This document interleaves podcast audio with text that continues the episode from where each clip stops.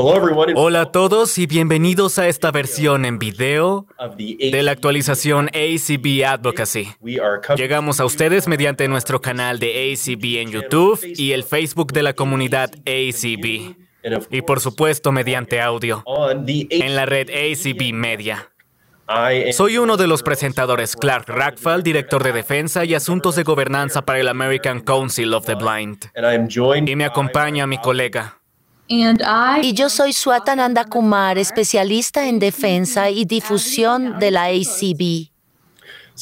Entonces, Swata, no sé en tu caso, pero en el mío, el crecer como un millennial mayor, por decirlo así, en los 80 y los 90, por aquí muy cerca de Annapolis, Maryland, nos íbamos de excursión escolar muy seguido a Washington, D.C al Smithsoniano y definitivamente de chico mi favorito era el Museo de Aire y del Espacio.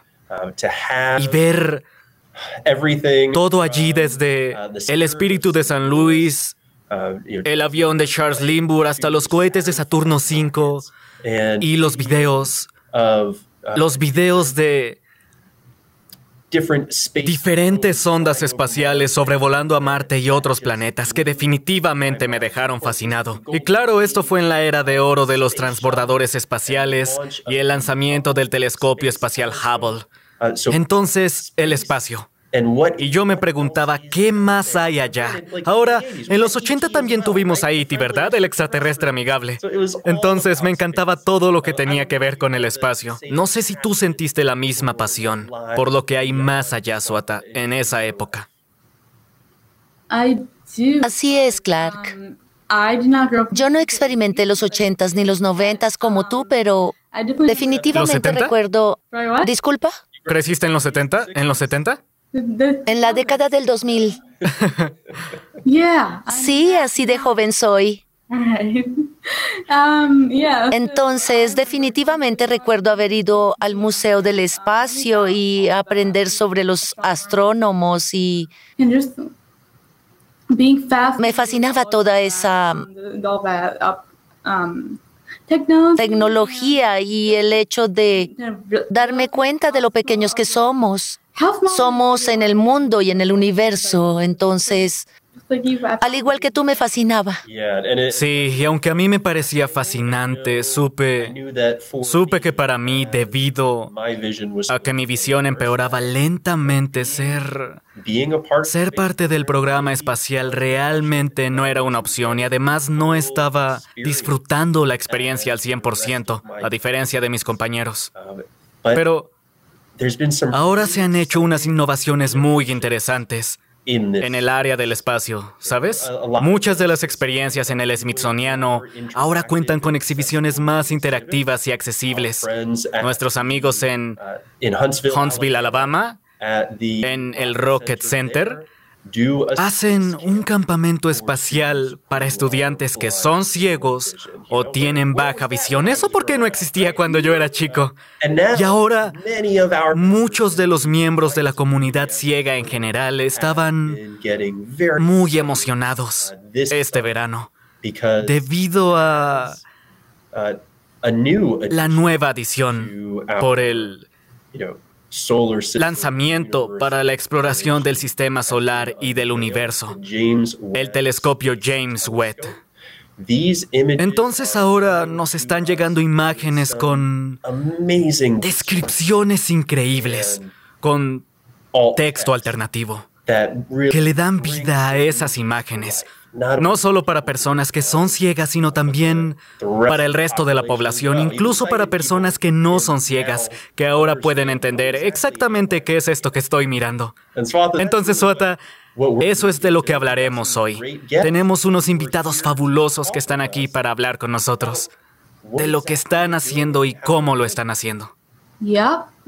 Sí, entonces del Space Telescope Science Institute tenemos a Tim Rue, quien es especialista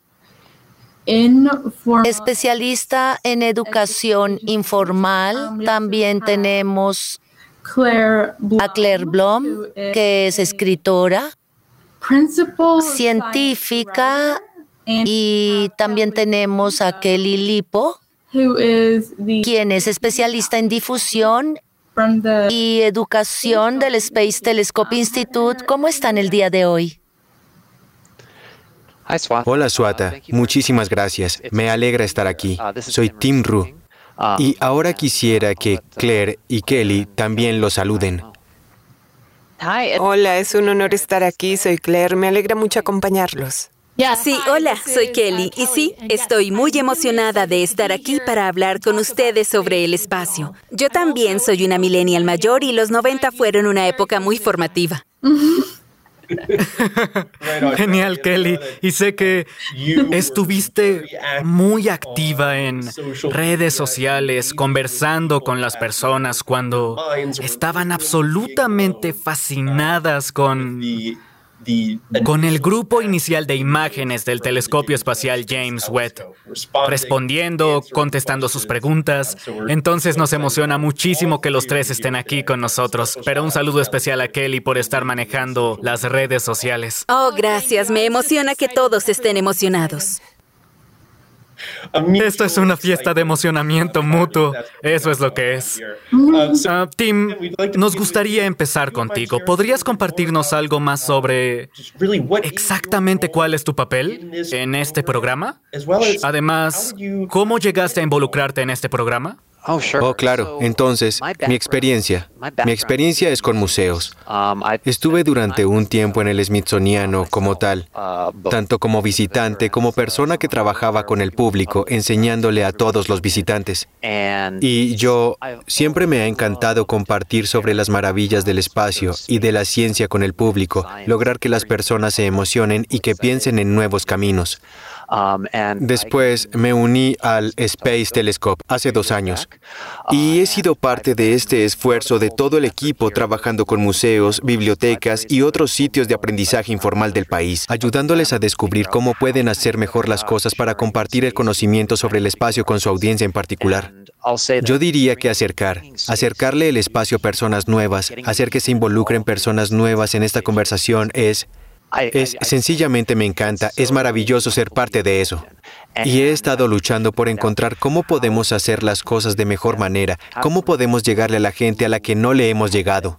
Y las imágenes han sido una parte tan esencial de lo que hemos hecho en el instituto, entonces, no solo estamos a cargo de las operaciones científicas del telescopio James Webb, sino además de las misiones del telescopio, de los archivos de otras 20 misiones de la NASA y de otras misiones futuras.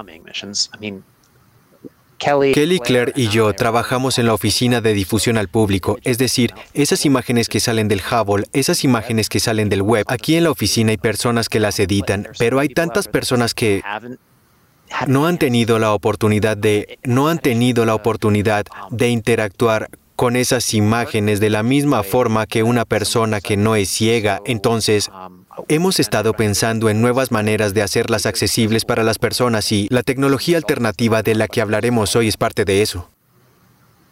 Gracias, Tim. Y Claire, ¿qué hay de ti? ¿Cuál es tu rol y cómo te involucraste en este programa? Claro, llevo trabajando en el instituto unos seis años. Um, Soy escritora, entonces escribo sobre todo lo que puedan imaginar. Um, no solo escribo los descubrimientos del Hubble y hago los comunicados de prensa, sino que además estuve a cargo de algunos de los comunicados de prensa que se publicaron sobre las primeras imágenes a color y datos del James Webb este verano. Um, Adicional a eso, también escribo los guiones para los videos que publicamos para darle vida al contenido, darle movimiento y de algunos gráficos estos también tienen audiodescripción y me enorgullece decirlo. Entonces también son accesibles mediante ViewSpace. Um, y además también. Clark levanta su brazo y empuña la mano en señal de celebración. y además he trabajado bastante en nuestras redes sociales y mm, recientemente nuestra coordinadora de redes sociales nos ha ayudado a aumentar la accesibilidad en redes. Entonces, además de escribir publicaciones muy interesantes que exploran lo que ocurre en las imágenes, Estamos ofreciendo texto alternativo en esas publicaciones, en Facebook, Twitter e Instagram. Entonces tienes todo ahí al alcance de la mano. No necesitas consultar nada más para tener la imagen completa. Eso es fabuloso. Muchas gracias. Muy bien, Kelly. Por favor, háblanos sobre tu rol en este programa y cómo te involucraste con él. Claro, um, yo, yo soy astrónoma, tengo un PhD en astronomía y astrofísica. Y cuando estaba en el posgrado, me di cuenta de que, aunque hacer ciencia es divertido, me gusta mucho más hablar sobre ciencia. Entonces, tuve muchos trabajos diferentes antes de unirme al STSI hace aproximadamente dos años. Y soy científica de divulgación y lo que hago es revisar todas las cosas que publicamos para garantizar su precisión científica. Y eso incluye revisar el texto alternativo, tanto de algunas de las primeras imágenes como de nuestras publicaciones en redes sociales. Muy bien. Y cuando dijiste que te uniste al STSI, ¿te refieres al Space Telescope Science Institute? Es correcto, así es. Gracias por entender esa jerga. No hay problema. Es fácil decirlo cuando estás tan, tan metido en el tema. Exacto. Y ahora, ¿por qué no pasamos a para aquellas para aquellas personas que no saben o que han visto el nombre James Webb por ahí, pero no están seguros de qué es o qué hace allá, ¿alguien podría, por favor, darnos más información para contextualizarnos sobre qué es exactamente el telescopio espacial James Webb y por qué es tan representativo? Claro, entonces, el telescopio espacial James Webb es la más reciente misión de la NASA. Consiste en observar las estrellas y recopilar todo tipo de información nueva. Una de las cosas más importantes al respecto es que el telescopio espacial James Webb puede ver en luz infrarroja. Detecta la luz que nadie puede ver a simple vista. Si piensan en el arco iris, en el rojo, naranja, amarillo, verde, azul, violeta, bueno, hay luz más allá y el telescopio Webb ve parte de esa luz que tiene longitudes de onda más largas que se llaman infrarrojas. Y esto nos está ayudando a aprender más sobre el funcionamiento del universo y está captando imágenes que son de la misma resolución que las que el telescopio espacial Hubble lleva captando desde hace 30 años y um, hay muchas cosas extraordinarias que hemos podido descubrir como resultado de esto. Ok, y como lo mencionaste, el telescopio Hubble existe hace 30 años, entonces, además de poder ver el espectro de luz infrarroja, ¿hay otras diferencias entre los telescopios Hubble y James Webb? Kelly, ¿quieres contestar? Claro. entonces, Hubble tiene un espejo más pequeño que Webb. Resulta que entre más grande o entre más larga sea la longitud de onda, entre más roja sea la luz que se quiere observar, más grande debe ser el espejo. El telescopio Webb mide o tiene un espejo de 6.6 metros, mientras que Hubble tiene un espejo de 2 metros. Además está muy lejos. Hubble está orbitando la Tierra, mientras que Webb está a un millón de millas de distancia en un punto especial llamado L217 y eso permite que el telescopio se mantenga muy, muy, muy frío. Algo especial de la luz infrarroja es que tanto ustedes como la computadora que tengo enfrente y como yo brillamos intensamente en luz infrarroja. Ninguno de nosotros puede verla, pero si se tiene un detector especial como el que está en el telescopio Webb, se ve un brillo en la luz infrarroja. Entonces, para que Webb pueda ver algo aparte de sí mismo, tiene que estar en un punto absurdamente frío, a un par de grados por debajo del cero absoluto, lo que es muy difícil de lograr, pero Webb lo ha logrado. Eso es muy cool. es en serio, en serio, es en serio, es súper cool. Sí. es definitivamente algo muy cool. Sí, estoy seguro de que esto pasará bastante durante esta conversación. Ya en este momento estoy maravillado. Muchas gracias. Um, muy bien, entonces, el telescopio James Webb está capturando estas imágenes y todos estos datos. Um, ¿Cuál es el proceso desde que se capturan estas imágenes y estos datos y luego se convierten en lo que las personas leen o ven cuando las imágenes se hacen públicas? Bueno, hay, hay muchos procesos para poder lograrlo. Tenemos que bajar esos datos del telescopio. Después se hace un proceso intenso a nivel interno en el instituto del cual honestamente no sé muchos detalles porque no es mi área. Después, varios de nuestros compañeros toman estos datos y los convierten con algún tipo de método para que podamos comprenderlos. Um, y bueno, de hecho, Claire estaba ahí en la sala cuando se descargaron esas primeras imágenes, cuando se trabajaron y cuando se hicieron las iteraciones. Entonces creo que es la que debería contarnos esa historia. Ella tiene cosas fabulosas para contarles. Claire. Sí, definitivamente. Entonces, los datos llegan y al principio te sorprendes un poco al verlos en la computadora de alguien. Yo estaba en la sala cuando el astrónomo principal estaba descargando los datos y me invitó. Me llamó con su mano y dijo, ven, ven, mira, estos son los datos del telescopio que están bajando y su computadora estaba abierta. Para ser honesta, yo no sabía qué esperar. De repente, una serie de códigos binarios, ceros y unos, llenaron completamente su pantalla.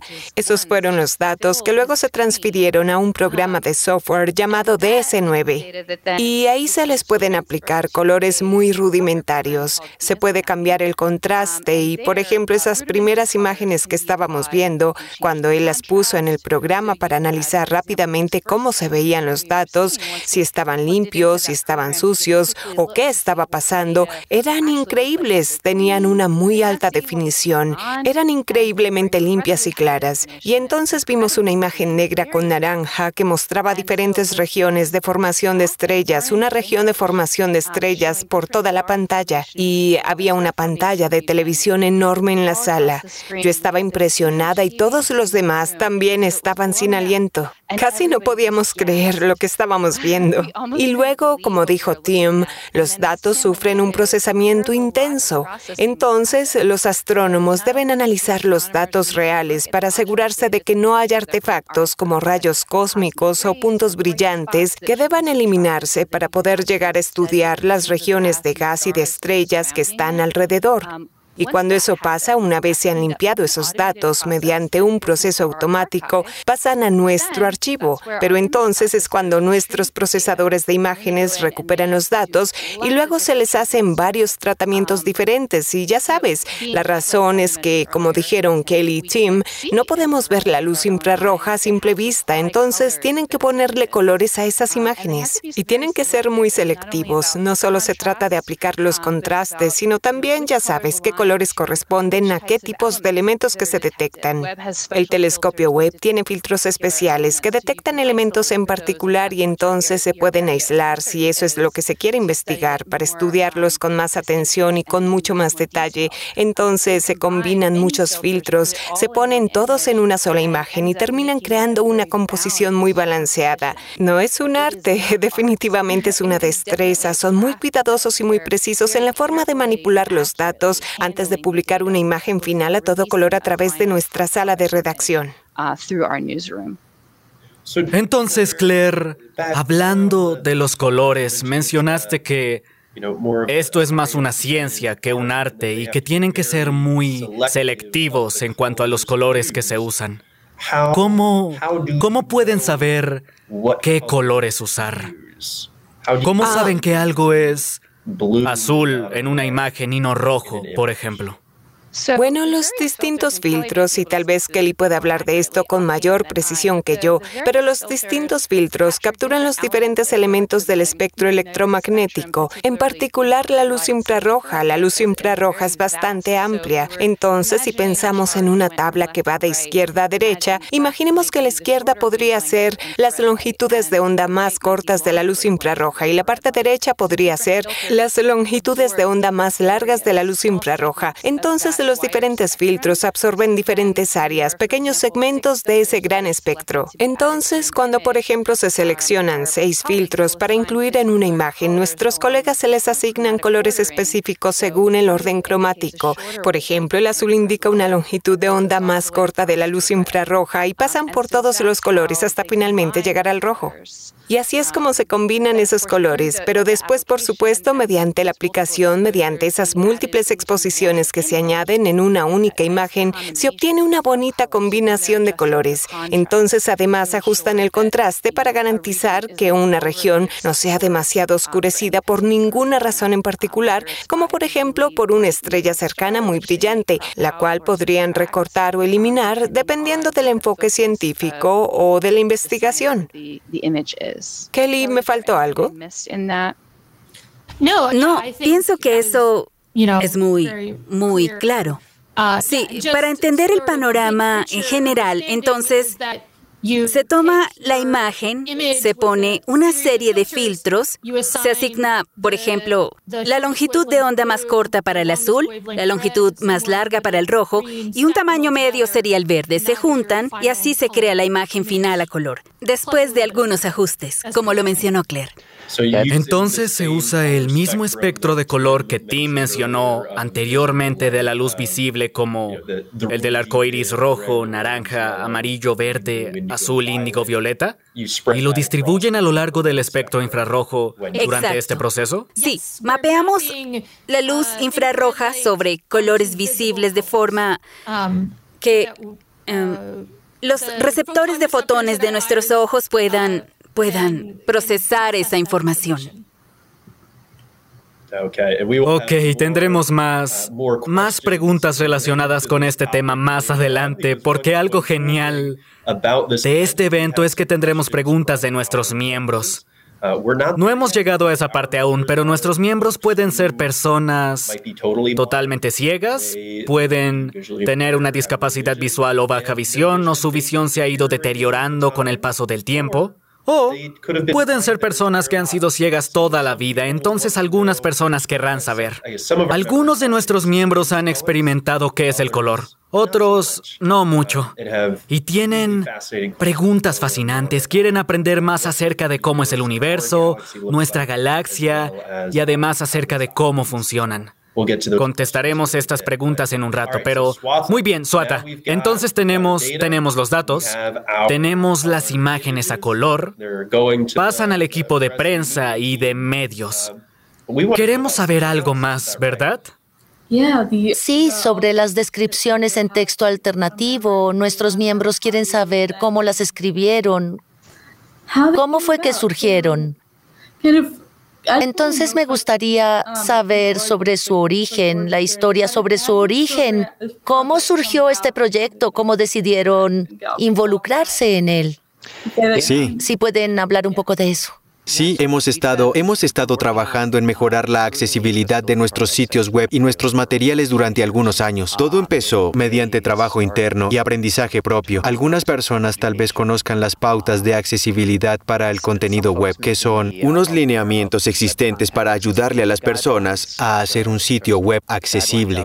Entonces empezamos a aprender un poco más sobre esas pautas y a trabajar en cosas que podíamos entender con facilidad, como el contraste de color, garantizando que tuviéramos el texto alternativo en primer lugar. Pero a medida que aprendíamos más y que trabajábamos con otras personas, nos dimos cuenta, ya sabes, de que teníamos que traer a personas externas que supieran de esto, que hubieran vivido esta experiencia. Entonces trajimos a un grupo consultor externo compuesto de personas con distintos tipos de discapacidad. Muchos son ciegos o tienen discapacidades visuales y se enfocan en trabajar con otras personas y sus sitios web. Y hemos trabajado con ellos en varios temas diferentes. Seguimos haciéndolo. Algo que pudimos hacer con ellos fue, hicimos algunos ejercicios. Los escritores tuvieron la oportunidad de hacer textos alternativos y de recibir retroalimentación inmediata sobre ellos, de revisar y de seguir el proceso. Y allí aprendimos varias cosas, como por ejemplo, la recomendación era usar texto alternativo corto, pero luego ellos nos dijeron que ya no es la primera opción entre las personas que lo usan, por lo menos dependiendo del contexto, excepto si estás analizando una tabla grande con 50 imágenes, tratando de descifrar qué son. Además, ir a mayor profundidad, tratar de descubrir realmente qué hay en esa imagen, qué se encuentra allí, lo cual fue genial. También aprendimos sobre el uso del texto alternativo y que a veces es muy plano. Tan pronto empiezas a reproducir reproducirlo cuenta toda la historia. Puedes reiniciarlo, pero no puedes saltar a puntos específicos dentro del mismo, en comparación con el texto estructurado que puede tener encabezados, listas o tablas. Entonces, hemos hecho otras cosas, además de nuestro trabajo con el texto alternativo. De hecho, también tenemos algo que llamamos descripciones extendidas. Si visitan cualquiera de las páginas del sitio web telescope.org, donde están las imágenes, hay opciones para descargar los textos de las descripciones. Y allí tenemos descripciones extendidas que van más allá del límite de caracteres que tenemos internamente para el texto alternativo y que ocupan todo el espacio que se necesite para explorar esa imagen. Y es posible usar varios de sus diferentes elementos estructurales para poder analizarla un poco más. Esas descargas están disponibles en la actualidad. Queremos pasar esa información a un formato HTML para hacerlas incluso más accesibles a futuro. Hemos estado desarrollando pautas internas sobre cómo escribir este tipo de textos. Claire puede contarles más sobre esto porque ha estado trabajando en esta guía de estilo. También quisiera mencionar que todo este trabajo, gran parte de este trabajo tuvo que hacerse incluso antes de que empezáramos a recibir los datos del telescopio porque no teníamos mucho tiempo. Recibimos los datos, empezamos a trabajar en las imágenes, empezamos a hacer las iteraciones y había muy poco tiempo para crear el texto alternativo. Entonces, esto implicó mucho trabajo, entonces le doy de nuevo la palabra a Claire. ¿Qué quisieras agregar sobre lo que hemos hecho para crear el texto alternativo?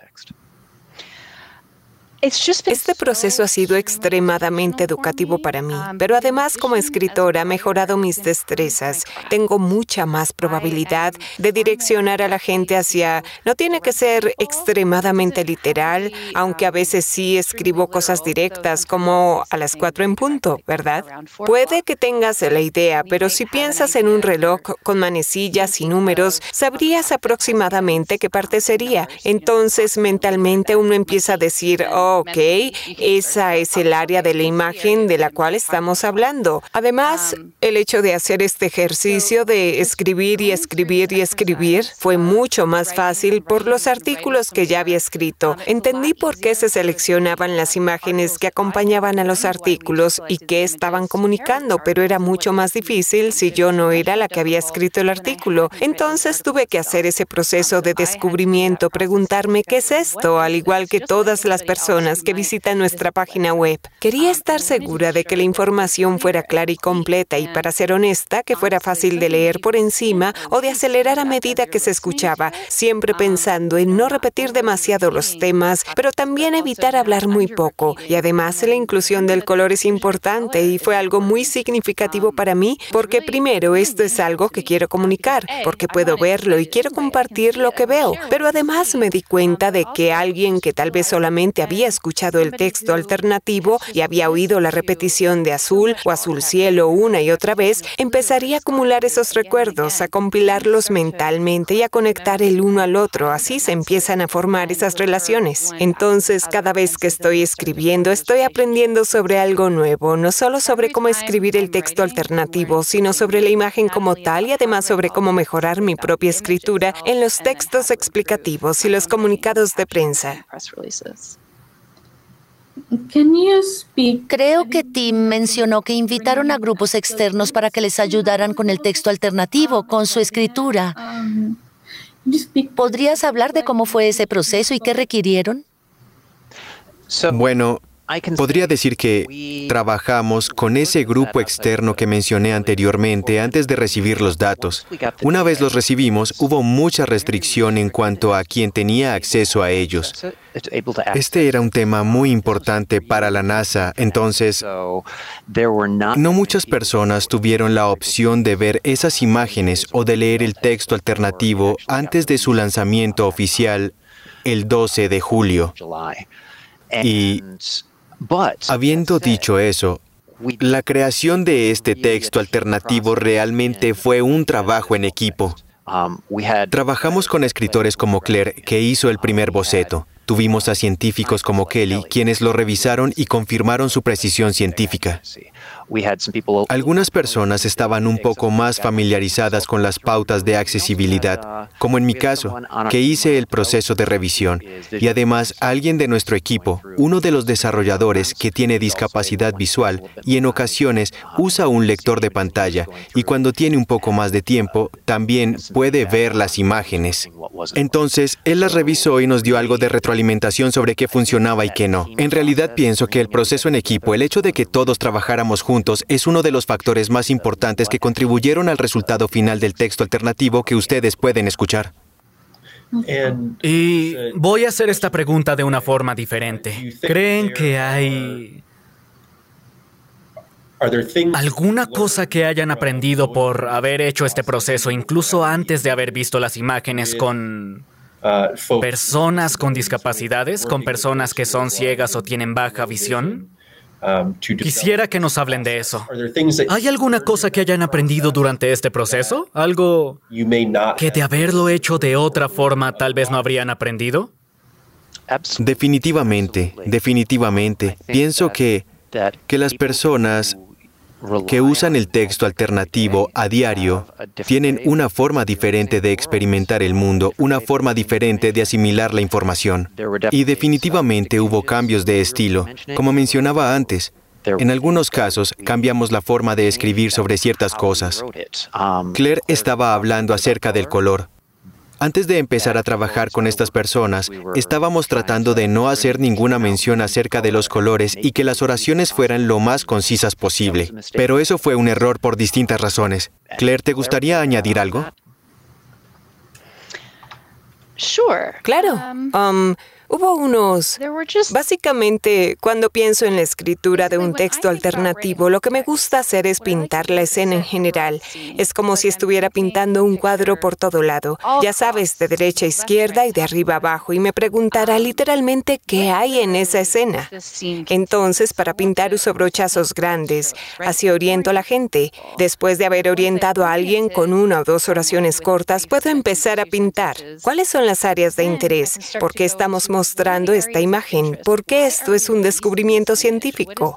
Entonces, quizás llame la atención del lector, por ejemplo, hacia la estrella que se ha liberado de sus capas de gas y polvo. Y menciono que la estrella es un punto blanco diminuto en el centro y luego todas las capas que la rodean, que a veces pueden parecer una mariposa.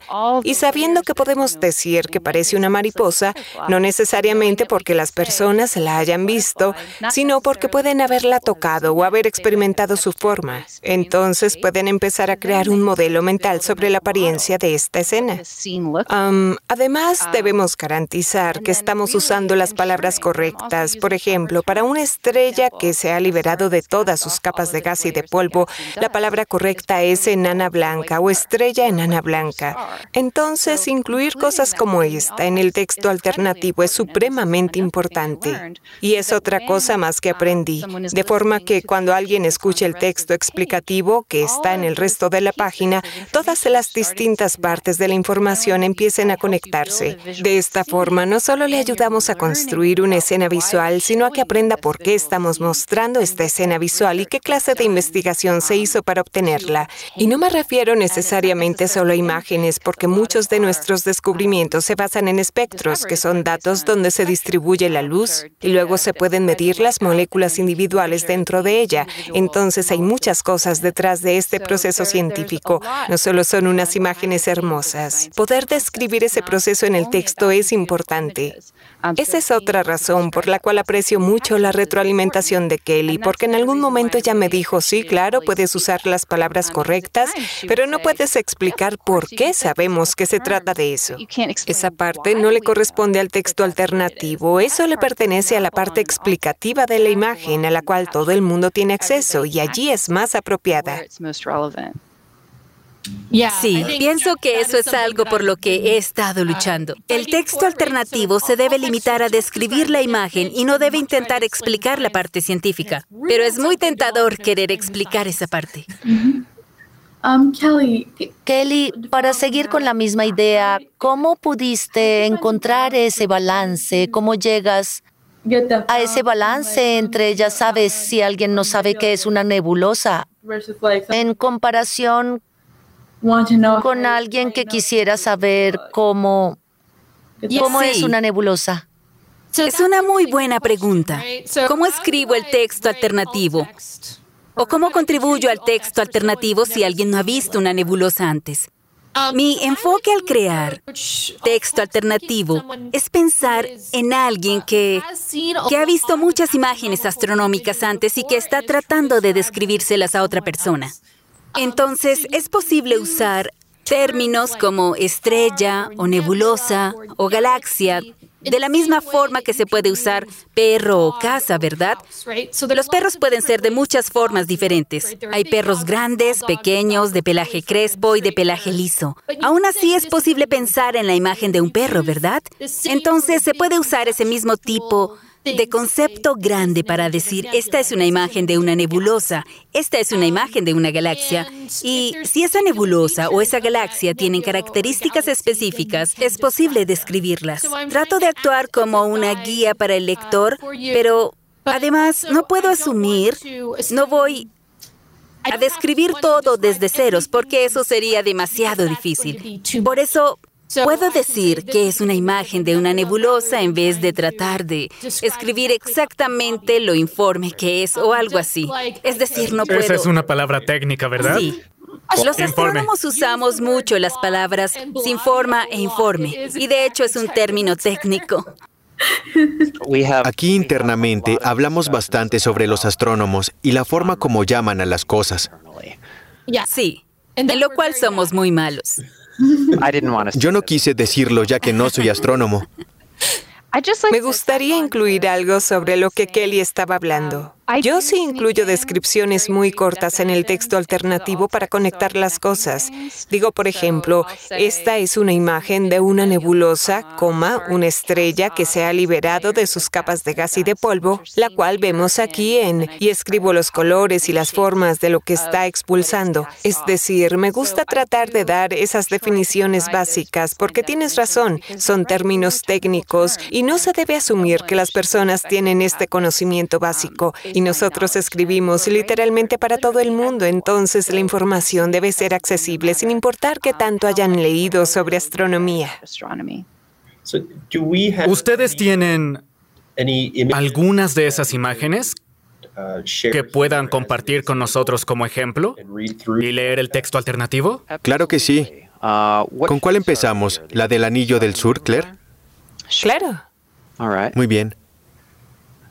¿Te gustaría ¿Hacer la lectura? Entonces, esta es, esta página se titula La nebulosa del Anillo del Sur, imagen tomada por MIDI. Y para aclarar, MIDI es un instrumento del telescopio espacial Webb que observa la luz infrarroja media, la cual está un poco más lejos y es más larga que la luz infrarroja cercana. Entonces, el texto alternativo dice así. La nebulosa del Anillo del Sur es un óvalo grande semitransparente que está ligeramente inclinado desde la parte superior izquierda hacia la parte inferior derecha. Aparecen dos estrellas en el centro, muy cerca la una de la otra. La de la izquierda es roja, la de la derecha es azul claro. La estrella azul tiene pequeñas puntas de difracción alrededor. Un óvalo rojo transparente rodea las estrellas. Desde el óvalo rojo se extienden capas en una mezcla de colores. Las capas que se extienden hacia la izquierda y hacia la derecha son rojas y las que se extienden de arriba hacia abajo son de color verde azulado. Las capas parecen tener un patrón con filamentos similar a la superficie de una fruta cítrica después de cortada. El color de las capas se oscurece a medida que éstas se alejan del centro. El color del fondo es negro y está salpicado de pequeñas estrellas brillantes en galaxias distantes en una amplia gama de colores.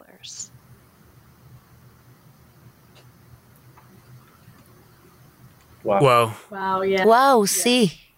Uh, entonces, entonces Kelly, en esta descripción, volviendo otra vez a la conversación sobre um, la ciencia y la jerga técnica incluida en la descripción de la imagen, ¿hay o hubo algún aspecto de esa descripción que hayan tenido que negociar o discutir para llegar a una conclusión? Um, Yo no participé en la revisión de esa imagen en particular, pero um, sí, es decir, sí hay un diálogo constante para asegurarnos de que esa descripción tenga precisión científica. Describir los puntos centrales como estrellas describir que en el fondo tiene muchas estrellas y galaxias diferentes, sería posible hacerlo de una forma diferente. Podrían llamarse simplemente puntos de luz, pero esto es importante, especialmente porque como astrónoma que analiza esta imagen, ese es el tipo de cosas que yo veo con mi visión de experta. Y eso además es algo que quiero transmitirle a nuestra audiencia. No sé, Claire, si tengas alguna otra anécdota acerca de trabajar con otros astrónomos en esta imagen. Um, no, pienso que he aprendido bastante después de haber escrito probablemente cientos de estas descripciones para poder saber cuándo estoy en el límite, cuando estoy definiendo demasiado. Por ejemplo, un término como el efecto de lente gravitacional, ¿sabes? Probablemente evitaría ese término en el texto alternativo, pero aún así describo el proceso, aún así lo defino. Sencillamente depende de qué tan importante es ese texto explicativo para la historia o para el comunicado de prensa. Muy bien. Y Kelly, ¿qué diablos son las puntas de difracción? Ese término lo vemos a menudo en bastantes de los textos alternativos de estas imágenes. ¿Las puntas de difracción ocurren de forma natural en el universo? ¿O es algo específico de estas imágenes? Muy bien, las puntas de difracción. Entonces, uh, las estrellas aparecen solo como puntos de luz, pero cuando se pone un punto de luz a través de un telescopio, especialmente un telescopio hecho con espejos, como el Webb, la óptica del telescopio creará una forma con puntas y por eso las estrellas se ven como con esas puntas típicas. El telescopio Webb en particular crea estrellas de ocho puntos y seis de esos puntos provienen del espejo del telescopio porque este tiene un espejo en forma de hexágono y entonces cada esquina de ese hexágono crea un punto en las estrellas. Además, por el diseño del telescopio, este tiene un pequeño espejo delante de uno grande y también soportes donde se apoya ese pequeño espejo. Estos soportes también crean un patrón en las estrellas, el cual también es de una estrella de seis puntas que se sobrepone un poco al otro. Y cuando se une todo esto, se crean estrellas de ocho puntas que considero son muy hermosas. Los Distintos telescopios crean distintas formas de difracción. Un muy buen ejemplo es el telescopio Hubble, que crea estrellas de cuatro puntas. Y de hecho me alegra mucho que hayas hecho esta pregunta, porque es algo que nos plantean todo el tiempo las personas que analizan las imágenes de forma visual. Nos preguntan por qué todas las estrellas tienen esa forma. Entonces, el hecho de que también esto se refleje en el texto alternativo es muy bueno. Y además me gustaría añadir algo divertido al respecto. Esta pregunta es como para una trivia, por así decirlo. ¿Cómo se puede saber la diferencia entre una imagen del telescopio Hubble y una del Webb? Las del Hubble crean cuatro puntos de difracción en las estrellas, mientras que las del Webb tienen ocho. Recordaré eso la próxima vez que vaya a un concurso en un bar. Gracias. Suata, ¿tienes alguna pregunta o quieren que pasemos a compartir otra imagen y el texto alternativo antes de empezar con las preguntas de los miembros? Me gustaría que viéramos una imagen, así que compartámosla. Muy bien. ¿Qué tal si... Muy bien, eso es. Aquí tenemos una imagen de Neptuno. Esta no es una de las primeras imágenes que se tomaron, sino que es una que Webb tomó después. Kelly, sé que tú tuviste que ver un poco con ella. Así es. ¿Quieres que lea este texto? Sí, adelante. Muy bien. Título de la imagen, Neptuno Nirkam. La imagen tiene un fondo en su mayoría oscuro, con un punto de luz extremadamente brillante que domina el cuadrante superior izquierdo de la imagen y una esfera brillante hacia la parte central e inferior. El punto de luz extremadamente brillante de la parte superior izquierda de la imagen tiene ocho puntas que se originan desde el brillante centro como una brújula. La esfera brillante es en su mayoría blanca, casi neón, con algunos parches extremadamente brillantes que representan las nubes de hielo de metano. La esfera brillante está acompañada por varios anillos angostos y débiles y seis puntos blancos diminutos, que son las lunas de Neptuno. Salpicando el fondo, que es casi completamente negro, vemos aproximadamente 10 círculos pequeños y borrosos que representan galaxias distantes.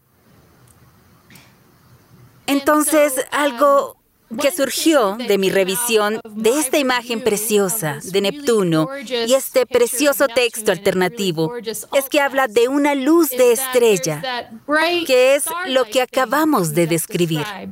Pero de hecho, esa es la luna Tritón. Tritón es una luna extremadamente helada y es muy, muy brillante. Refleja algo así como el 80% de la luz que recibe. Entonces, aunque se ve como una estrella en esta imagen, de hecho es una luna engañosa. La denominaron estrella en el texto alternativo original, pero yo lo revisé, hice el comentario y lo cambiaron por el que finalmente fue publicado. Una de las cosas que puedo decir que me fascinan de esta imagen, algo que me encanta, es el hecho de que fue captada por web y tiene que ver con una de las preguntas que hiciste antes, Clark, sobre cómo diferenciar lo que nos dice web en comparación con, por ejemplo, el telescopio Hubble. Y en esta imagen, de hecho, Tritón se ve más brillante que Neptuno. La Luna es más brillante que el planeta. Y eso es cierto en luz infrarroja. Pero si la miramos con luz visible, Neptuno sería mucho más brillante que su luna. Entonces es una de esas cosas, cosas diferentes que podemos aprender al analizar al universo de diferentes formas. Sí, cada vez que analizas el universo con diferentes tipos de luz, aprendes algo nuevo. Eso es, eso es fascinante. Esto plantea una pregunta que hemos escuchado muchas veces de nuestros miembros, especialmente de aquellos que nunca antes han visto los planetas. Y gracias por compartir esta descripción de Neptuno. También hay descripciones basadas en el telescopio espacial Webb de otros planetas en nuestro sistema solar. Yo no creo que hayamos publicado imágenes en el Space Telescope Science Institute y por eso no hemos escrito el texto alternativo correspondiente aún. Pero estoy dudando un poco porque sé que hubo algunos datos sobre Marte que publicamos recientemente. Claire, ¿sabes la respuesta? Sí, se trata de una publicación en el blog porque es demasiado pronto para publicar la parte científica. Básicamente se requiere más tiempo para escribir el artículo y además este tiene que ser revisado por pares para luego ser aceptado formalmente y, por supuesto, publicado. Entonces es algo que toma más tiempo, pero hemos tratado de que los lectores previsualicen un poco en el blog. Y algunas imágenes fueron mostradas, entonces sí puede haber una de Marte que podríamos decir escribir más tarde, no la tengo en este momento, pero el telescopio Webb también observa muchos de los planetas, aunque no todos. Kelly probablemente puede especificarles con exactitud cuáles sí y cuáles no puede observar, aunque sí podemos ver y escuchar la mayoría de los planetas en nuestro sistema solar con el telescopio Webb. Kelly? Sí, bueno, el problema es que no podemos apuntar nuestro telescopio de 9 mil millones de dólares hacia el Sol o lo freiremos, ¿ven? Es algo que debemos evitar, lo que significa que solo podemos apuntar el telescopio hacia afuera para poder ver, por ejemplo, a Marte hacia afuera, así como a Júpiter, Saturno, Urano y Neptuno, y a todas las otras cosas heladas que existen, como Plutón y los otros objetos en el cinturón de Kuiper. Según vi, el telescopio Webb ya ha observado a Plutón, pero no tenemos los datos públicos al respecto. Estoy muy emocionada de ver qué puede enseñarnos el telescopio Webb sobre Plutón. Y yo todavía sigo firme en el equipo de que Plutón es un planeta, porque eso es lo que aprendí de chico. Y yo soy del equipo de que Plutón es el rey del cinturón de Kuiper. Plutón, Plutón tiene amigos. Plutón tiene amigos. Saben, yo crecí con la explicación de que Plutón no es un planeta, entonces no puedo hablar al respecto. Qué épocas tan raras en las que vivimos. Muy bien, Suata. Creo que probablemente ya monopolizamos bastante esta conversación y sé que algunos de nuestros miembros también están ansiosos por plantear sus preguntas. Bien, hablemos con ellos. Primero tenemos a Mary Rickert. Hola, me llamo Mary Rickert y soy de Louisville, Kentucky. Estoy muy emocionada por este proyecto. Tengo un par de preguntas y La primera es, cuando hablamos de los agujeros negros, um, dado que ellos no emiten ninguna luz y que realmente no pueden verse, ¿cómo podrían describirle eso a las personas ciegas? Habla Kelly de nuevo. Entonces, la pregunta fue, si los agujeros negros no emiten ninguna luz, ¿cómo podemos verlos? ¿Y cómo podemos describirle eso a las personas ciegas? Entonces, eso, eso es correcto. Una de las definiciones de agujero negro es algo que es tan grande que ni siquiera la luz puede escapar a su atracción gravitatoria. Los agujeros negros son objetos realmente muy pequeños, muy densos. Su tamaño varía desde aproximadamente el tamaño de una estrella hasta millones de veces la masa de nuestro Sol. Entonces, los agujeros negros tienen muchos tipos diferentes de masas, pero todos son muy, muy pequeñitos. Sin embargo, algo que hacen los agujeros negros es que tienden a tener discos de gas y de polvo alrededor que giran alrededor de ellos y que finalmente caen en el agujero, algunos de ellos. Y estos pueden calentarse muchísimo. Se calientan tanto que empiezan a brillar. Y al brillar emiten rayos X que son, como ustedes saben, luz de longitud de onda corta llena de muchísima energía. Y de hecho pueden brillar a través de todos los distintos tipos de luz. Entonces podemos verlos con luz de rayos X, podemos verlos con luz visible, verlos con luz infrarroja. Incluso tienen unos campos magnéticos muy poderosos alrededor y pequeñas partículas que giran alrededor que hasta pueden crear luz de radio. Entonces podemos ver los agujeros negros con cualquier tipo de telescopio que los miremos. Y los vemos como muy brillantes, pero como unas fuentes diminutas en el cielo nocturno. Gracias, Kelly. Claire o Tim, ¿les gustaría añadir algo? Quisiera, quisiera decir que, que de la misma forma que hemos estado tomando otras imágenes maravillosas del universo y las hemos compartido mediante texto alternativo y otros métodos con las personas que las observan, que pueden ser personas ciegas o con discapacidad visual, estaremos haciendo lo mismo con los agujeros negros a medida que tenemos datos sobre ellos.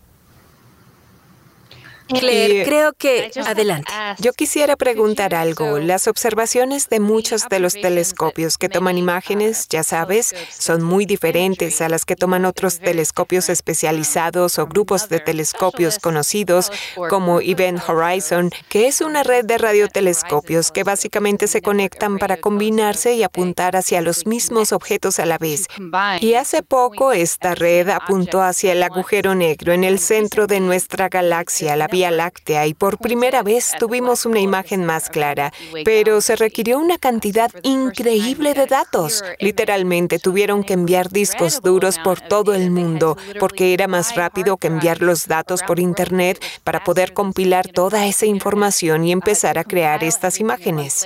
Kelly, ¿podrías describir concisamente la forma de ese agujero negro según la imagen del telescopio Event Horizon? Sí, creo que la forma de esa imagen puede recordarle a muchas personas a una dona porque tiene un agujero en el centro. Entonces hay tres grandes masas que son ese gas brillante que está rodeando el agujero negro y en el centro está el Event Horizon, en el punto de no regreso. Si se pasa de ese punto, la luz no puede salir del telescopio. Y entonces estamos viendo esa sombra del agujero negro comiéndose todo lo que hay alrededor. Es súper genial. Entonces podemos decir... Creo que eso inspiró a Krispy Kreme a regalar donas. Ya saben, en caso de que estén pensando en comida y tengan hambre. Bienvenidos la comida y los dulces. Creo que Homero Simpson fue el primero que tuvo la idea de un universo en forma de dona. y además, todos ustedes han estado trabajando en algo más para hacer estas imágenes más accesibles. Es algo que recuerdo porque hablamos de un agujero negro. Y como lo dijo Mary en su pregunta, Ustedes están describiendo algo que no puede verse, aunque ya nos compartieron que hay varias formas de ver o identificar un agujero negro. Y creo que parte del trabajo que están haciendo también incluye convertir estas imágenes en representaciones audibles o musicales. ¿Pueden compartir con nosotros un poco más sobre el trabajo de sonidificación que han venido haciendo?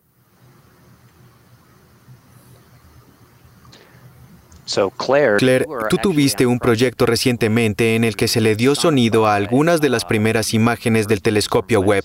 No de un agujero negro, pero sí hicimos su traducción. Así como tenemos que convertir la información infrarroja en luz visible para que la gente la pueda ver, también podemos convertir esa información en sonido. Claire, ¿te gustaría hablar un poco más de esto? Uh, claro. Entonces, trabajamos con un equipo de Universe of Learning de la NASA para adaptar estas las imágenes a sonido. El equipo estaba compuesto por tres astrónomos, uno de los cuales es músico, junto con otro músico con entrenamiento profesional y yo como escritora, que estaba allí presente en la sala donde se hicieron esas imágenes y se tomaron esas decisiones. Entonces, por ejemplo, escogieron ponerle sonido a la nebulosa del Anillo del Sur y en la primera imagen disponible para el público, de hecho hay dos vistas, una en luz infrarroja cercana y la otra en luz infrarroja media, y entonces lo que el sonido hace es que escanea la imagen de izquierda a derecha, entonces la primera imagen que encuentra es esa imagen de luz infrarroja cercana y se escucha un boop cuando pasa por la estrella. Así se puede escuchar la estrella que se muestra, la cual cualquiera podría ver con facilidad porque es muy brillante y muy grande, y luego a medida que el sonido avanza y llega al centro de la segunda imagen en luz infrarroja media, se escucha boop boop, lo que significa que estás escuchando que hay dos estrellas en el centro, que a la vez es la razón por la cual la vemos como un óvalo deformado, y es porque son un par binario que está orbitando entre sí, y entonces todos los gases y el polvo que son generados por una estrella se ven afectados por la otra a medida que orbita y mueve todo ese polvo. Entonces esto ayuda a darle vida a esta imagen, pero mi favorita, que creo que Tim está listo para reproducir, se conoce como el espectro. Se trata de un espectro de transmisión de un exoplaneta conocido como, esto básicamente es un planeta que no está en nuestro sistema solar y por eso se le llama exo, planeta extrasolar. Está bastante lejos, no está cerca para nada y los astrónomos lo observaron a medida que orbitaba para determinar qué tanto se demoraba esa órbita. Um, Kelly, no sé si quieras um, añadir algo. Sí, entonces, uh, este planeta lo veíamos moverse frente a una estrella y también vimos el brillo estelar a través de la atmósfera del planeta. Al analizar qué tipo de luz absorbe esa atmósfera, podemos predecir cómo está compuesta la atmósfera de un planeta que está a mil años luz de distancia, lo cual es una locura totalmente. Siempre, siempre me sorprende que cosas como esta funcionen, pero así es. Y había una presencia muy clara de agua en ese espectro.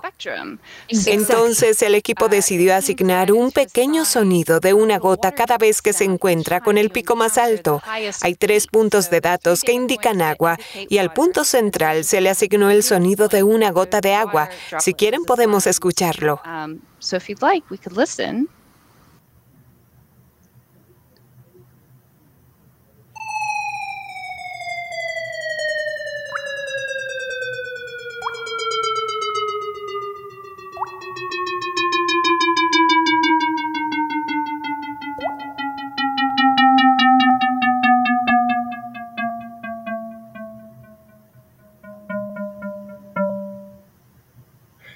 Claire, por favor explícanos de nuevo para qué se usaron esos cuatro sonidos de gotas de agua. Uh, Esto es, entonces, esta es una gráfica, una gráfica lineal, una gráfica de X versus Y, y hay puntos de datos individuales marcados a través de la imagen. También debía haber traído el texto alternativo de esta imagen. y entonces en varios puntos se detectó agua, por eso cada vez que escuchan esa gota es donde se detectó la presencia de agua. Kelly, no sé si quieres agregar algo en cuanto a cómo fueron asignados los datos. Sí, básicamente lo que hicimos es que tomamos la luz de la estrella y la distribuimos entre sus distintas longitudes de onda. Tomamos una medida en muchas longitudes de onda diferentes y cada una de esas mediciones es un punto. Y a mayor cantidad de luz que haya absorbido, que haya absorbido la atmósfera del planeta, más alto será el sonido. Y cuando detectamos en esa longitud de onda particular que el planeta está absorbiendo esa luz, eso significa que hay agua. Y es ahí donde se escuchan las gotas de agua. Quisiera recomendar encarecidamente que nuestros amigos visiten la página del telescopio que es web con 2b.org que lean el texto alternativo y en particular la descripción de esto en texto. El escritor que trabajó en esta imagen tiene una forma maravillosa de describir las gráficas y hace un trabajo excelente en la descripción de cada una de esas partes de la gráfica y realmente pinta una imagen con palabras sobre qué es lo que pasa al escuchar cada sonido y te permite experimentarlo.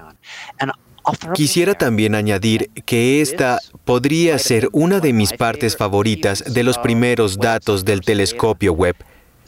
Gran parte de lo que Webb va a estar enviando, de hecho, no corresponde a imágenes, sino a espectros.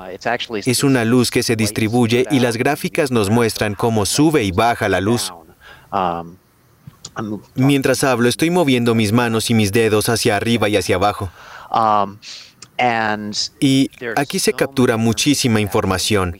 Podemos aprender sobre muchas cosas diferentes, como de qué están compuestas las atmósferas de los planetas, qué tan rápido se mueven las cosas, la distancia de algunas de estas cosas que están muy lejos de nosotros. Y esto es algo que no nos da información detallada para nada, pero gran parte de la información científica de Webb provendrá de aquí. Y además, estos son los datos que pienso que mejor se traducen en sonido.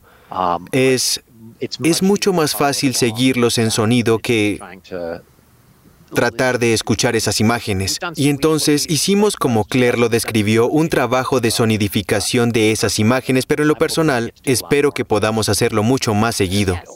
Sí, y añadiría que escuchar estas imágenes es más como, en comparación con otras disciplinas, como ver o escuchar el ballet como los pasos que se escuchan, su orden, sus patrones, o el arte abstracto, donde podemos imaginar a un pintor moviendo la mano hacia abajo y hacia arriba en pinceladas rápidas sobre la pintura o por el lienzo. Ah, entonces hay mucha más oportunidad para interpretar, pero además mucha oportunidad de sorprenderse. Son sencillamente hermosas. Además también les recomiendo que visiten el sitio web donde hay múltiples versiones de los acantilados cósmicos en la nebulosa de Carina.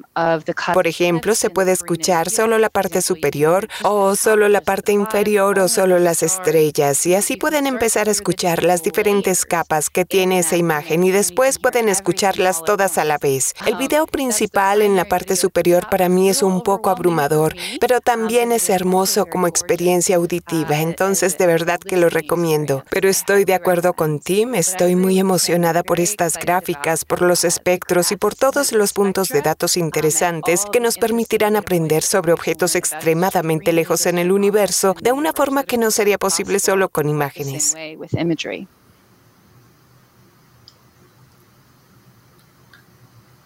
Entonces pueden, volviendo a la gráfica, ¿cómo es el proceso de graficar el movimiento de los planetas o el movimiento?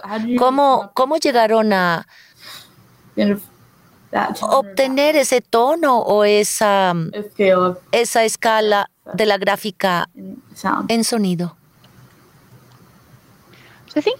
Creo que Kelly ya lo describió un poco. Los sonidos se aplicaron con base en la altura de la línea de la gráfica, es decir, si era más alta o más baja. Y las gotas de agua, por supuesto, se incluyeron para indicar exactamente dónde se encontró agua. Kelly, ¿hay algo más que quieras incluir sobre, sobre cómo se capturan estos puntos de datos en un principio? Sí, pueden imaginarse un planeta que se está moviendo frente a su estrella y estamos viendo la luz brillar a través de ella. Y luego tomamos partes muy, muy delgadas de la luz que vemos en ese planeta Y en esas partes muy delgadas de luz, algunas moléculas de la atmósfera del planeta están bloqueando parte de la luz. Entonces lo que estamos haciendo es preguntarnos, en esa longitud de onda, ¿cuánta luz es bloqueada? En esa longitud de onda, ¿cuánta luz es bloqueada? En esa longitud de onda, ¿cuánta luz es bloqueada? Podemos comparar eso con hacer un experimento en la Tierra para ver cuánto vapor de agua bloquea la luz y comparar ambos datos. Eso es lo que estamos haciendo aquí. ¿Eso tiene sentido? Como pueden ver, estoy completamente impresionada. Supongo que pronto le encontraremos sentido. Exacto, puede que ahora les parezca un poco difícil, pero a las personas que no son ciegas también les parece un poco difícil, entonces no se sientan mal. Bueno, esa es la igualdad, eso es lo que nos gusta. Sí. Entonces tenemos la oportunidad de luchar con esta idea al igual que los demás. También quiero añadir que hay un extenso artículo, una serie de seis artículos en la página web telescope.org sobre qué es la espectroscopía. Literalmente nos lleva por cada pequeño detalle a mucha mucha profundidad, entonces quedan invitados a leerlo. Claro que sí. Sé que Mary tiene otra pregunta y tenemos otras personas que también quieren preguntar. Entonces vamos a avanzar un poco. En cuanto a todos los elementos y los objetos en el espacio profundo, Cuando estamos hablando sobre esos objetos, ¿cómo describirían su distancia desde la Tierra um, comparando las estrellas y los objetos que están más cerca y las estrellas y los objetos que están más lejos, especialmente ya que toda la Tierra y todos esos elementos se están moviendo. Muy bien, ¿quién quiere empezar? Yo entonces, adelante. Pienso que esa pregunta mezcla un poco la parte científica de cómo lo sabemos. ¿Cómo sabemos esto? Para mí esa es la información que se incluye en los comunicados de prensa y en la parte explicativa. Tim? Sí, yo iba, iba a decir lo mismo. Cuando miramos una imagen, no podemos saber qué tan lejos está una estrella, no podemos saber qué tan lejos está una galaxia. Puede Tal vez que su color nos dé algunas pistas, pero eso, eso no es algo en lo que podamos confiar. Um, Entonces, como dijimos, pondríamos esa información en la parte explicativa del artículo o algo así. Y de hecho, para obtener ese tipo de información es que usamos esos espectros para descubrir qué tan lejos están esos objetos. Uh, sí, Ah, y también para hablar un poco de la parte científica, porque pienso que es una muy buena pregunta. Ah, sí, todo lo que está en el espacio está moviéndose. Nos movemos por el espacio. La Tierra está orbitando alrededor del Sol. El Sol está moviéndose por la galaxia de la Vía Láctea. La Vía Láctea se mueve dentro de un grupo local de galaxias y el espacio como tal se está expandiendo. Entonces, el espacio entre las galaxias está aumentando. Y casi todos esos movimientos, con excepción del movimiento de la Tierra alrededor del Sol son muy pequeños en una escala cronológica humana. Si tomamos una foto astronómica en este momento y otra en 20 años, la mayoría de las cosas se verán más o menos igual. Por eso debemos contar con técnicas adicionales para tratar de determinar la historia del universo y la historia de cómo se han movido las cosas dentro del universo. Kelly, creo que otra parte de esta pregunta, algo de lo que tú ya hablaste un poco cuando te referiste a la foto de Neptuno y esa pequeña luna engañosa, es que es posible que exista una estrella muy brillante que podría incluso ser una estrella muy grande y muy brillante, pero que está muy, muy, muy lejos. Dije muy tres veces. Y es posible que exista una estrella de tamaño mediano que está solo un poco lejos pero visualmente son iguales. Es decir, la que está tres veces lejos podría verse más brillante o más grande. Entonces, ¿cómo pueden transmitir eso mediante, mediante el texto alternativo o la parte explicativa? Sí, de hecho, un gran problema en la astronomía es determinar qué tan lejos están las cosas, porque lo que vemos es todo el universo tridimensional, pero comprimido en una foto en 2D. En general, Esto no se va a reflejar en el texto alternativo porque, como decíamos, no tratamos de explicar la parte científica, solo tratamos de escribir lo que hay ahí y realmente no es posible determinar qué tan lejos está algo solo con base en el texto alternativo. Quizás podría decirse algo como, hay un par de estrellas cercanas que se mueven. Si se toman fotos con una diferencia de 20 años, es posible establecer que se están moviendo y si esa es la parte científica que se quiere contar, eso estaría en el texto alternativo de la imagen. Pero en general eso es lo que incluiríamos en una nota explicativa o en un artículo sobre el proceso para determinar la distancia de una estrella, una galaxia o algún planeta que está alrededor de otra estrella. Gracias. Muy bien, Suata. ¿Quién sigue?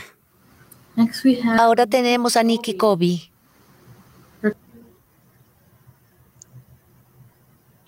Hola, soy Nikki Kobe de Minnesota. Soy una gran fan del espacio, entonces esto es fabuloso y emocionante. Mi pregunta para ustedes es, ¿cómo planean que la información en el futuro sea más fácil de entender para los que no podemos ver las imágenes? Muchas gracias, Nikki. Um, Quiero decirte que es una pregunta fantástica. A mí también me emociona mucho poder estar hablando con todos ustedes y vamos a seguir haciendo trabajo como este del texto alternativo, por supuesto. Um, Pero además estamos explorando otras cosas. Ya hablamos un poco sobre la sonidificación y hay otras cosas que estamos explorando. También hemos estado analizando recientemente las imágenes táctiles. He estado trabajando con Kelly y con otra escritora, Anne, para crear exhibiciones más grandes que tengan audio incluido mediante diferentes sensores, de forma que cuando se pasa la mano por la imagen, primero se puedan sentir las crestas, los picos, los valles y la textura, y se pueda sentir qué es lo que pasa en la imagen. Y además, allí se encuentran unos pequeños sensores electrónicos, de forma que cuando se toque alguno en particular puedas escuchar un audio que te cuente algo sobre lo que está pasando en ese punto en particular. Y si pasas tu mano en otro lugar, encontrarás otro sensor que te hablará de lo que está pasando en ese otro punto en particular. Es una oportunidad para explorar toda la imagen, entonces estamos trabajando juntos en esto. Tenemos unos sensores más grandes y además estamos creando unos paneles más pequeños que son de aproximadamente un pie por un pie. Tenemos aproximadamente unos 200 que van a estar en diferentes bibliotecas y museos por todo el país y esperamos que les lleguen a todas las personas en sus comunidades locales. Y de nuevo, esta será una oportunidad para explorar.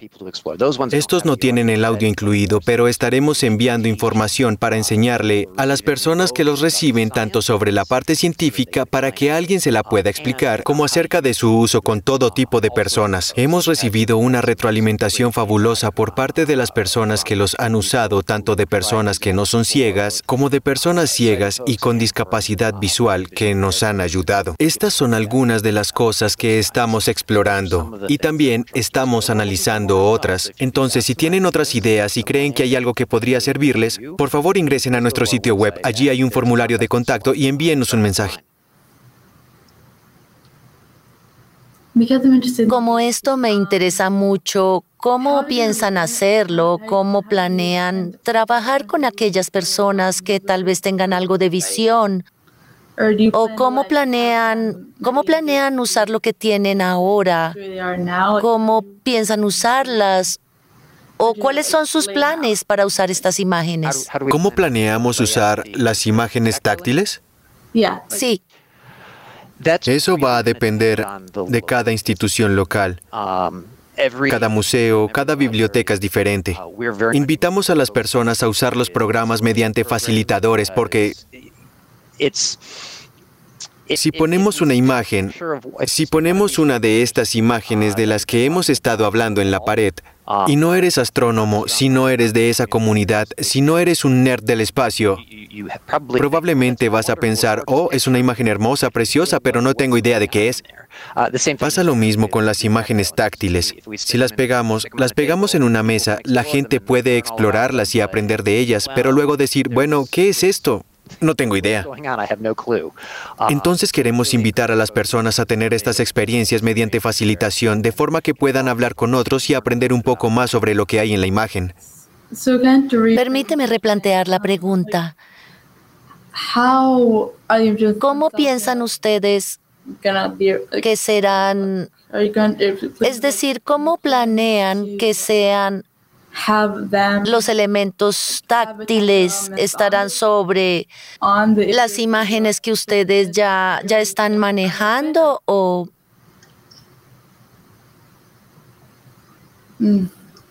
estas, estas imágenes que estamos enviando son parte de son imágenes en sí mismas.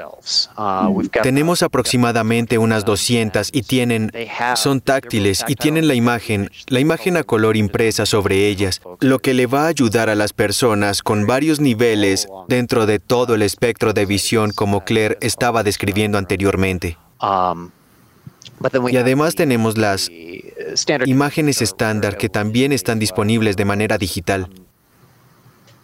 ¿Alguien más quisiera añadir algo? ¿No? Ok. Y Tim, una pregunta más sobre este tema. El, el texto alternativo me imagino que será tan relevante para la imagen física táctil como también lo es para las imágenes digitales en el sitio web. Sí, definitivamente. Definitivamente. Haremos que nuestros sitios web también los tengan. Genial. Muy bien. Creo que nuestra siguiente pregunta será hecha por Katy. Soy Katy Nimmer de West Lafayette, Indiana. Fui la profesora del año 2015 en Indiana y finalista como profesora nacional del año en dos eventos públicos recientes, uno de los cuales fue un concierto de beneficencia del cual fui la presentadora. Leí varias partes de sus textos alternativos frente a la audiencia. ¿Ustedes tenían idea del impacto que el texto alternativo tendría y lo mucho que inspiraría a las personas ciegas como a las que no son ciegas? Es, es simplemente fantástico escuchar eso. La respuesta ha sido sorprendente. La respuesta que tuvimos en lugares como este, así como la respuesta en línea, lo que nos dice la gente cuando nos escribe. El interés de toda la NASA en lo que hemos hecho ha sido fantástico. Realmente no esperábamos la gran cantidad de retroalimentación que hemos recibido. Soy Claire. Quiero agregar, ya que fui una de las escritoras y seguiré creando estos textos alternativos, um, que no tenía idea del impacto tan profundo que tendrían. Y estoy encantada de que hayan tenido tanto éxito porque a veces mirar estas imágenes puede ser un poquito abrumador, como ¿por dónde empiezo? ¿Cuál es el punto focal? ¿Cómo describo todas estas capas de gas y polvo de una forma que sea significativa, pero que además cree una hermosa imagen? Um, um, y quisiera también compartir que tengo algunos estudios en poesía um, y creo que eso tuvo algo que ver. Esto me enseñó a condensar toda la información posible en oraciones o frases concisas y fáciles de escuchar. y sé que los otros escritores que han contribuido a este proyecto tienen experiencias similares, aunque uno de ellos es uno de nuestros diseñadores. Entonces, tratamos de separar la composición de la imagen y literalmente describir lo que vemos, no lo que sabemos. Se trata de separar el cerebro de lo que vemos con nuestros ojos y mantenernos fieles a eso. Um, Por eso he sentido una profunda felicidad al leer todos esos comentarios y escuchar la importancia de esta experiencia para muchas personas. Eso es lo mejor, nunca me lo hubiera imaginado. Entonces, me encanta recibir y escuchar esa retroalimentación. Sí, definitivamente. Soy Kelly y estoy de acuerdo con lo que Tim y Claire han dicho. Cuando estábamos creando el texto alternativo, al principio yo solo quería que estuviera bien. Quería que fuera tan lindo como preciso en cuanto a la parte científica. Y pensé que sería leído por unas cuantas personas, ya sabes, nerds ciegos.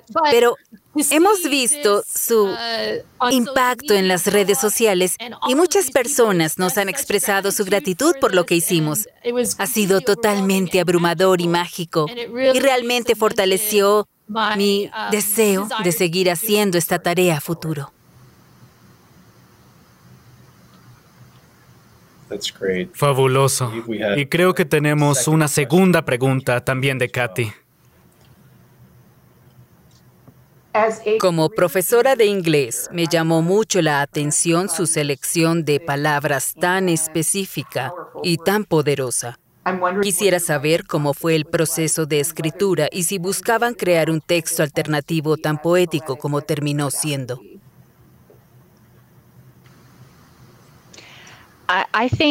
Pienso que la calidad del texto alternativo realmente se debe a la experiencia y al talento de todos los escritores y de los científicos y educadores que lo revisaron.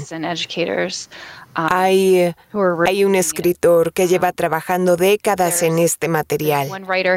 Otros en nuestro grupo solo llevamos cinco años o mucho menos en algunos casos. Además, poner toda nuestra creatividad en esta labor es algo muy importante para mí. Quiero comunicar las ideas de la forma más clara posible y hacer todo lo que pueda para imitar la experiencia visual y la experiencia auditiva. Aunque nunca será posible que sean iguales, siempre habrá forma de hacerlo mejor.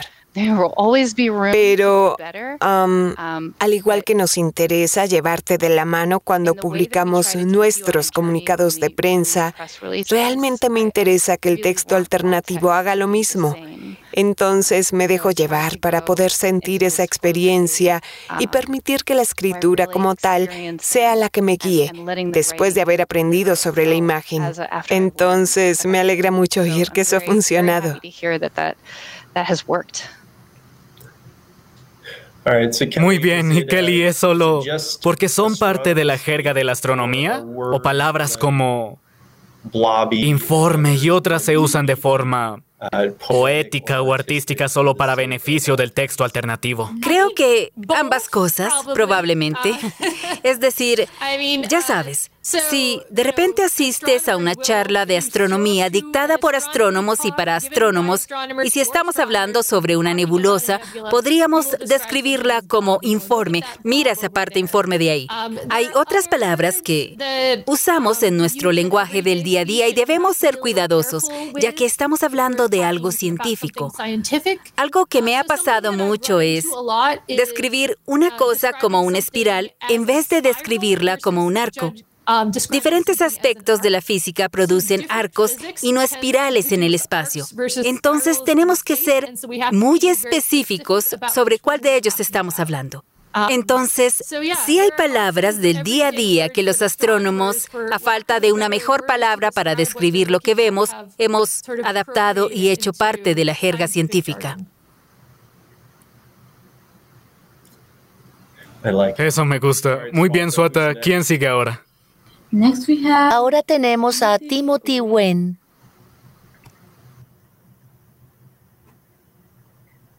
Me llamo Timothy Wen, soy de Miami, Florida. Mi pregunta es acerca de cómo se escribe la descripción de las imágenes. ¿Qué aspectos consideran cuando escriben las descripciones de las imágenes? ¿Empiezan por las características científicas más significativas? ¿O las áreas más atractivas? ¿O los colores en los cuales podría enfocarse el espectador? Claire, ¿te gustaría empezar? Porque creo que ya tocaste un poco de esa parte. Claro. Bueno, por lo general esbozo una escena, ¿verdad? Es como, imagínense tomar un lápiz normal o un pincel bien delgado y poner ligeramente algo de color o textura sobre una hoja. entonces empiezo por lo más grande, con pinceladas amplias y luego, igual que cuando estamos en una clase de dibujo, ¿verdad? Empezamos a hacer el esbozo en general y no, no empezamos por los detalles más finos como los tonos o los colores ni las formas. Empezamos por lo general y cada vez vamos en mayor detalle. Ah, además, a propósito, soy senderista y sé que también hay mapas táctiles, entonces esto les puede parecer familiar. Cada vez que miro un mapa, observo las características más generales, dónde quedan las cordilleras, dónde quedan las cascadas. Ah, y después me enfoco más, empiezo a fijarme más en los detalles. Muy bien, dónde quedan los senderos para caminantes, cuánto miden, entonces los mido, porque son todas esas medidas pequeñitas que te pueden ayudar a trazar tu ruta. Esto es lo mismo, empiezo por lo general y después, como lo dije antes, depende del área de interés. Entonces, si por ejemplo, estábamos escuchando el texto alternativo de la nebulosa de antes, muy probablemente, ya que a nivel científico es lo más relevante, describiré las estrellas del centro y después las capas de gas y polvo que se desbordan. Y es como si llenaran toda la pantalla y se estrellaran unas con otras. En ocasiones, las estrellas tienen unas puntas muy brillantes que se cuelan por unos diminutos agujeros entre el polvo. Entonces, así como describí esa escena, voy cada vez más y más profundo y me enfoco en esos detalles. De nuevo, empiezo por lo general y luego me voy a lo más específico y me enfoco en mencionar todos los detalles relevantes que serán mencionados en el comunicado de prensa o en el texto explicativo como tal, de forma que haya complementariedad entre el texto alternativo y el explicativo. El texto explicativo te narra por qué vemos algo, la parte de la física, cómo ocurre algo, mientras que el texto alternativo sencillamente describe la escena.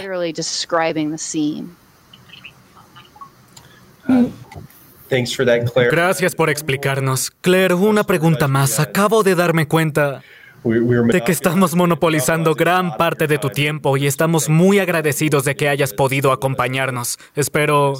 Sé que no es fácil, pero espero que podamos seguir la conversación. Um, Claire, si tienes que irte, lo entendemos completamente, pero una pregunta más antes de que te marches. Uh, Muchas personas han notado en el texto alternativo las referencias a un reloj. ¿Qué te inspiró a usarlas como marco de referencia para el texto alternativo? Bueno, voy a admitir que constantemente cuando estoy buscando indicaciones, constantemente me confundo entre el oriente y el occidente. Y además, pensando en la forma en que usamos brújulas en las imágenes astronómicas, esta puede girarse. Y como no quiero confundir a las personas, y lo digo de cierta manera, según como lo decimos cuando miramos un mapa de la Tierra o como lo decimos cuando estás recorriendo un parque nacional, pero otra cosa es cuando estamos recorriendo el cosmos.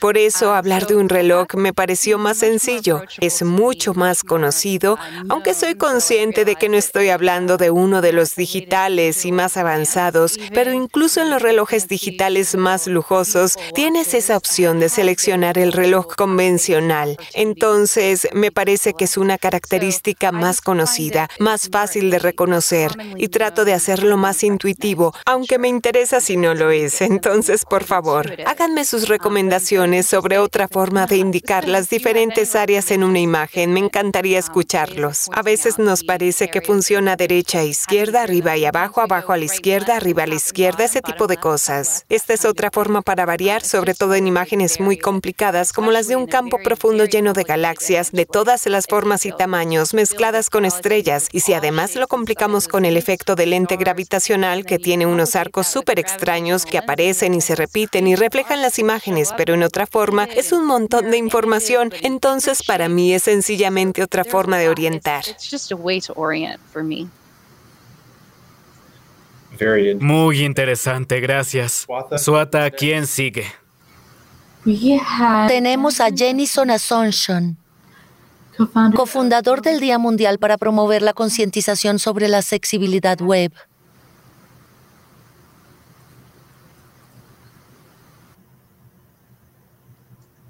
Hola, soy Jenison Assumption, de San José, California. Soy cofundador del Día Mundial para promover la concientización sobre la accesibilidad web. Mi pregunta es, pues cuando crearon estas descripciones en texto alternativo, ¿esperaban que las personas con discapacidad se involucraran más con el STEM? Hola Jason, habla Tim. Definitivamente. Um, pienso, pienso que la base de todo mi trabajo aquí en el Space Telescope, como sé que es el caso de muchos, es que las personas se involucren más con la ciencia, la tecnología, la ingeniería y las matemáticas. Um, y en cuanto al texto alternativo, Sí, creo que al principio mencioné que gran parte de lo que se hace actualmente en astronomía se basa en lo visual y al crear texto alternativo estamos creando una ventana hacia el universo para las personas que no han podido asomarse por ella antes, que puedan escuchar lo que está pasando, leer o tener acceso a esas cosas tan increíbles de una forma diferente. Sí, habla Kelly. Um, Toda mi carrera me he enfocado en sacar ese conocimiento astronómico tan genial del Departamento de Astronomía de la Torre de Marfil para que las personas puedan disfrutarlo según sus necesidades. Por ejemplo, he organizado eventos en bares donde hablamos del espacio y tomamos cerveza para actualizar a las personas que están ahí. Pero además, me parece que en este momento hay bastante interés en el espacio por parte de la comunidad con discapacidad visual, el cual no ha sido atendido. Y eso explica toda esta emoción sobre el texto alternativo. Entonces, me alegra mucho estar llegándole a esta nueva audiencia y cubrir su necesidad mediante medios que sean accesibles para ellos. Eh, y Jennison mencionó STEM. Entonces, para aclarar, esto significa ciencia, tecnología, ingeniería y matemáticas. Disculpa por haberte interrumpido, Suata. Adelante. No hay problema, Clark. Entonces, para seguir hablando de eso, ¿cómo creen que podemos motivar a más personas con discapacidad o a más estudiantes ciegos o con baja visión a interesarse en STEM o ciencia, tecnología, ingeniería y matemáticas como una carrera viable o como un campo de estudios viable. Porque en realidad, por ejemplo, Clark mencionó anteriormente que se dio cuenta de que no podría asistir a la universidad por su baja visión o porque estaba perdiendo la visión. Entonces, Sí, hay varias cosas definitivamente.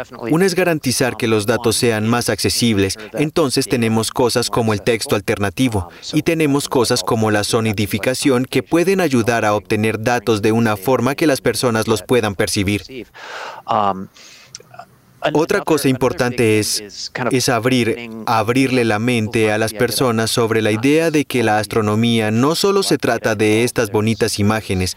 Hay muchos datos detrás. Hay, de hecho, hay algunos tipos de datos para los cuales el oído es muchísimo más efectivo para poder procesarlos. Hay un astrónomo, Gary Foran, de la Universidad de Swinburne en Australia quien todo su trabajo se enfoca en, en escuchar cosas como estos espectros para descubrir o clasificar lo que ocurre en ellos. Él es ciego. Hay otros astrónomos que son ciegos y además hay una tercera forma, que es mostrar ejemplos, es decir, el trabajo que algunas personas ya están haciendo. Sencillamente se requiere la habilidad. Hay, hay cosas en las que las personas tienen fortalezas y debemos hallar la forma de ayudarles a abordarlas y ayudarle a este campo porque, porque a veces nos vemos limitados por tratar de abordar las cosas de la misma forma. Entonces, si hay más gente que quiera unirse, que quiera involucrarse y que quiera asumir una perspectiva diferente sobre las cosas, pienso que eso sería muy bueno tanto para esas personas como para el campo en general. Sí, definitivamente, Tim. Um, Habla Kelly de nuevo. Hay bastantes aspectos de la astronomía. La consideramos un campo visual, pero hay mucha creación de modelos de cosas que no podemos ver y su correspondiente relacionamiento con los datos. Y pienso que ese es un talento muy particular de las personas ciegas y con discapacidad visual. En algún lugar leí que las personas ciegas tienden a ser mejores para la química orgánica porque pueden visualizar las moléculas en su cabeza de una forma que las personas no ciegas no pueden. Pienso que existe una gran oportunidad y debemos enseñar a las personas a identificarse con STEM, la habilidad para pensar, sí, yo podría ser científico, esto es para mí, esto es súper genial y quiero aprender más sobre esto. ¿Qué acciones puede emprender la ACB con este fin o qué podemos hacer para lograrlo? Sí, para promover la accesibilidad en la astronomía o STEM en general. Pienso que cosas como esta conversación son parte de eso. Informarle a la gente que existen esas oportunidades e informarle a la gente qué tipo de recursos existen para involucrarse en diferentes actividades que, que de otra forma no considerarían. Pienso, sí, existen, existen, existen tantas cosas y Además, quiero decir que nosotros no somos los expertos sobre cómo llegarle a las personas que usen estos recursos. Necesitamos, necesitamos la ayuda de personas como ustedes en la ACB en cuanto a cómo hacerle llegar a las personas lo que queremos hacer y cómo involucrarlos, cómo compartir las oportunidades que existen. Esa es una parte muy importante. Y es, es un papel que nos complace mucho tener. Uh, Entonces, Tim, Claire y Kelly, muchísimas gracias por compartir su tiempo con nosotros y por acompañarnos para hablar sobre estas imágenes del telescopio espacial James Webb. Y el, el Dios, y el texto alternativo tan innovador, creativo e inspirador que le ha fascinado a muchos de nuestros miembros y a la comunidad. Y además, gracias por compartir el trabajo del Space Telescope Science Institute. Sé que tenemos otras preguntas más que no respondimos, entonces, si les parece bien, nos gustaría planteárselas por escrito, hacerles esas preguntas para poder compartirlas. Llevamos Uh, Llevamos varios meses trabajando en este evento, ya que en nuestro Twitter, en nuestras redes sociales, en nuestras publicaciones, estábamos muy interesados en el trabajo que ustedes y su equipo están haciendo y la forma como lo han compartido con la gente alrededor del mundo y Quisiera mencionar una de nuestras primeras conversaciones, en la que uno de sus colegas dijo que se interesó en la ciencia espacial, no porque, porque le guste la astronomía, la física, la química, las matemáticas y todo eso, sino porque el espacio es hermoso. De parte de todos los miembros de ACB, el American Council of the Blind, quiero decirles gracias por compartir su trabajo y compartir la belleza con todos nosotros. Ha sido todo un placer. Y, y, realmente espero que se involucren más personas con la ciencia, la tecnología, la ingeniería y las matemáticas para pensar en estos campos desde nuevas perspectivas y que todo el mundo, sin importar quién sea, aproveche las habilidades que tiene, las fortalezas que puede aportar, explore este mundo y descubra cómo puede marcar la diferencia y cómo puede apreciar este lugar tan maravilloso y sorprendente en el que todos vivimos y apreciar lo que este mundo tiene. Sí, y uh, sí, estoy muy feliz de haber podido tener esta conversación con ustedes y hablar del trabajo que hemos hecho. Uh, y el cielo es de todos, realmente me refiero a todos. Entonces me alegra mucho que hayamos podido encontrar maneras de conectarnos con las personas y que ustedes aprecien el trabajo que hemos hecho. Siempre cerramos nuestro podcast con una frase corta y en este caso voy a decir que siga el texto alternativo. Suata, ¿quieres cerrar con lo que siempre decimos? Que siga la defensa.